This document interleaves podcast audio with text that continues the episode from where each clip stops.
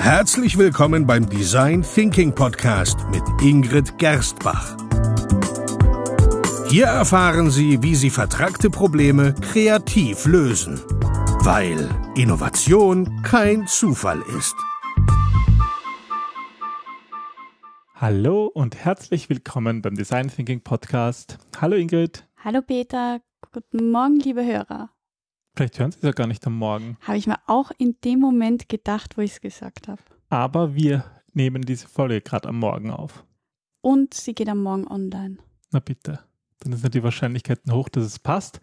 Aber darum geht es eigentlich gar nicht. Heute geht es um Fragen stellen. Genauer gesagt darum, 50 Fragen zu stellen. Genau, ähm, das ist eine, eine Methode, die ähm, wir letztens in einer Beratung, in einem Workshop angewendet haben. Ähm, und ich fand die eigentlich spannend. Ähm, die habe ich von einem Institut aus Amerika, was ich dann unten verlinken möchte. Und das war eigentlich eine gute, gute Sache, finde ich, die wir unbedingt, deren Erfahrungen wir unbedingt teilen sollten. Genau, die Idee ist, dass sie damit ihrem Team einen Denkanstoß geben können, um die Kreativität anzustoßen. Grundidee einfach die Teammitglieder bitten, innerhalb von nur 15 Minuten 50 Fragen rund um das Thema zu stellen. Das ist das Ziel, genau. Die Grundidee dahinter ist, dass wir Menschen eigentlich von klein auf gewohnt sind, auf alles Mögliche ähm, irgendwelche Antworten zu finden. Und zwar die richtige Antwort und meistens ist die Frage eigentlich die falsche. Das ist ja wirklich interessant, dass wir gerade auch so, wenn wir Workshops machen und wir Beratungen machen, dass, dass wir da richtig merken, wie nervös Firmen sind, immer sofort Antworten und Lösungen zu präsentieren. Mm. eigentlich geht es ja im Design Thinking vielmehr darum, zumindest am Anfang mal das Problem überhaupt zu verstehen. Ich fand das ganz spannend. Letztens hat mich jemand gefragt ähm, bei einem Gespräch, ja, was machen Sie überhaupt so als Design Thinker? Ich kann mir das überhaupt nicht vorstellen. Und ich habe gemeint, naja, eigentlich macht das Design Thinker nichts anderes, als die richtigen Fragen zu stellen, was sich im ersten Moment blöd anhört, weil du musst einmal, was ist richtig, was ist falsch. Aber es geht darum, viele Fragen zu stellen, die sich Unternehmen gar nicht mehr stellen weil sie einfach einen anderen Blick drauf haben. Und das Ziel dahinter ist, ihnen zu zeigen, dass in ihnen, in ihrem Unternehmen, in den Mitarbeitern total viel Kreativität liegt und total viel Wissen, das mit der richtigen Perspektive sehr einfach erreichbar ist. Mhm. Ja, ich glaube, dass oft Fragen gar nicht mehr gestellt werden, weil man glaubt, die Antwort schon zu kennen. Nur ist das so ein Automatismus, dass man irgendwie Fragen nicht mehr stellt, weil man glaubt, die Antwort zu kennen und deswegen stellt man sie nicht, aber wenn man sie stellen würde, dann würde man draufkommen, dass man vielleicht die Antwort doch nicht so genau kennt. Ich glaube fast, dass dahinter noch ein anderer Grund liegt. Ähm, und zwar, dass, dass viele sich nicht trauen, Fragen zu stellen, weil sie Angst haben, sie gelten als blöd. Weil Menschen gerne mit, mit ähm, Wörtern um sich werfen, Fachbegriffen oder Begriffen, die sie irgendwo aufgeschnappt haben.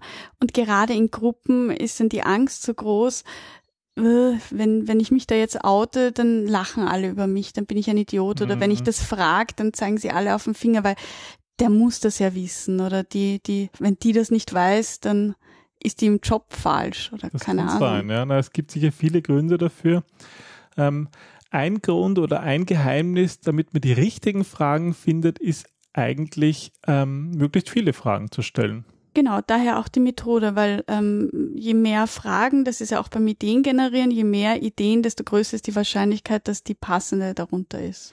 Wie funktioniert jetzt diese Methode? Am wichtigsten ist es einmal, dass, dass man sich im Team zusammensetzt und sich überlegt, okay, was ist die Design Challenge, was ist das Problem, was ist die Herausforderung, die jetzt im Moment wirklich bearbeitet werden sollte. Mhm. Was ist auch für das Team, für, für die Schwarmintelligenz, die vorherrscht, gerade wichtig und dringlich. Und die Problemstellungen, die sind oft so unpersönlich, so, so lang, so äh, in, schwierig in, zu greifen. In so Wurstsätzen, ja. Ja, das, ist, das ist einfach wichtig, dass die vor allem kurz sind, klar, präzise. Und knackig. Und vor allem eben auch helfen, neue Denkanregungen anzustreben. Und da gibt es eigentlich einen einfachen Trick. Ähm, wenn die Frage wenn man die Frage formuliert, dann sollten in einem selber schon ein paar Antworten aufpoppen. Hm. Dann weiß man, dass man auf dem richtigen Weg ist. Gute Fragen hat. So, wie funktionieren jetzt die Regeln? Als erstes braucht man einen ähm, Peter, der, ich sage immer, mit der Peitsche dasteht und schaut, dass das Zeitlimit eingehalten wird. Na, also als erstes gehört es darum, dass man mal die Regeln ganz klar ausspricht und dazu gehört das Zeitlimit und dazu gehört auch, dass der Moderator, der Berater das Zeitlimit einhält.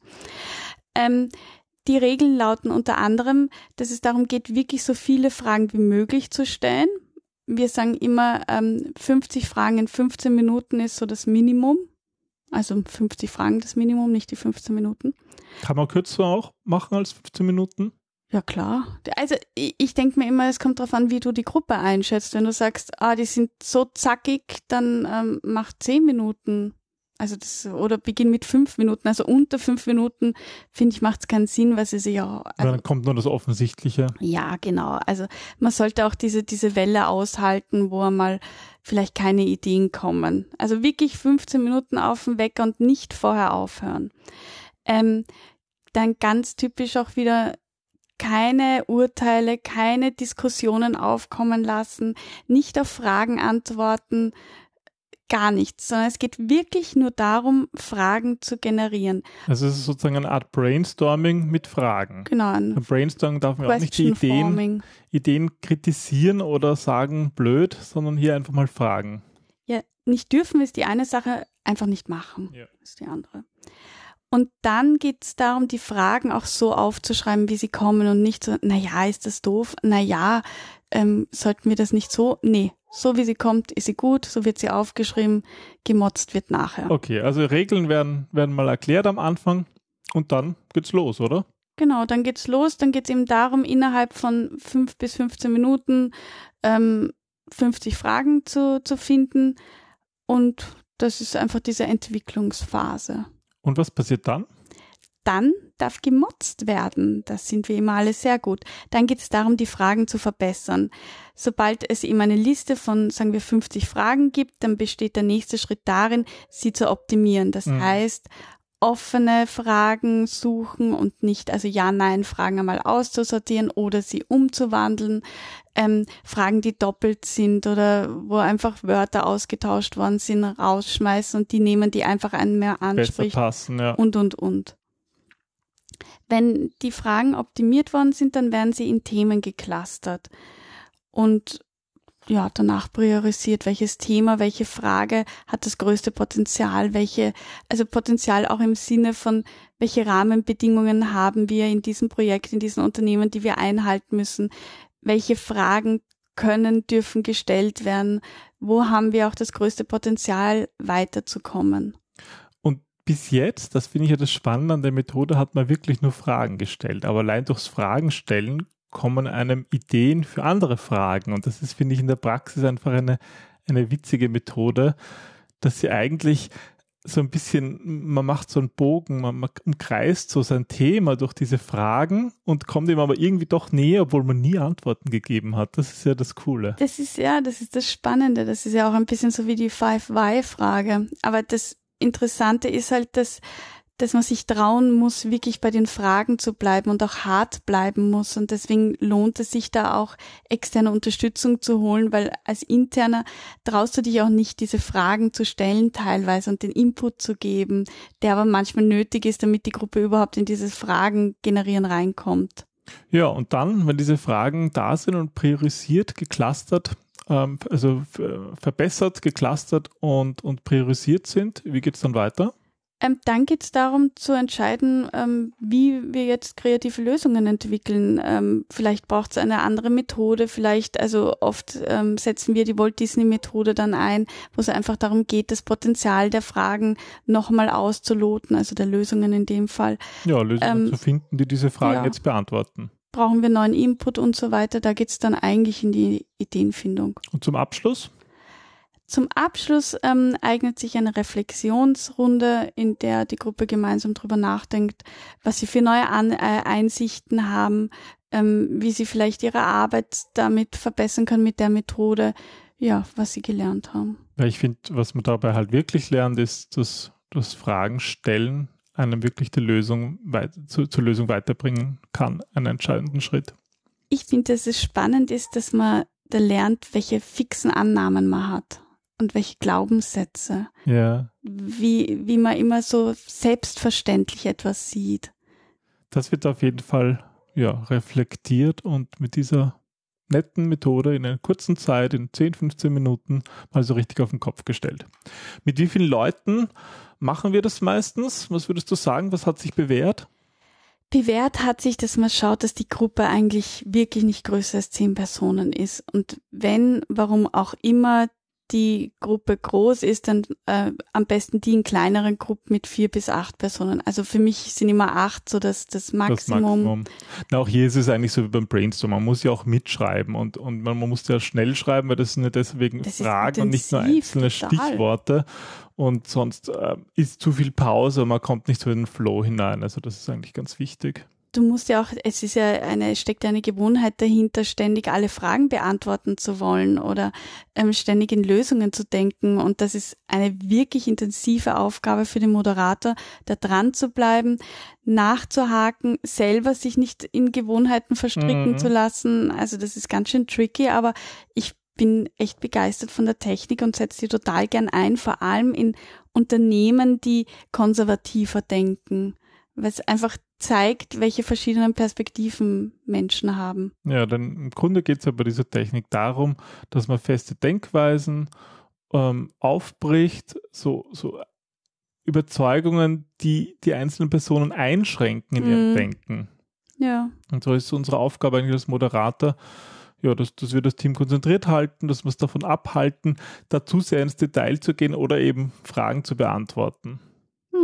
Schön zusammengefasst. Was wird jetzt passieren, wenn wir diese Technik regelmäßig anwenden im Unternehmen? Was ist so deine Erfahrung aus der Praxis?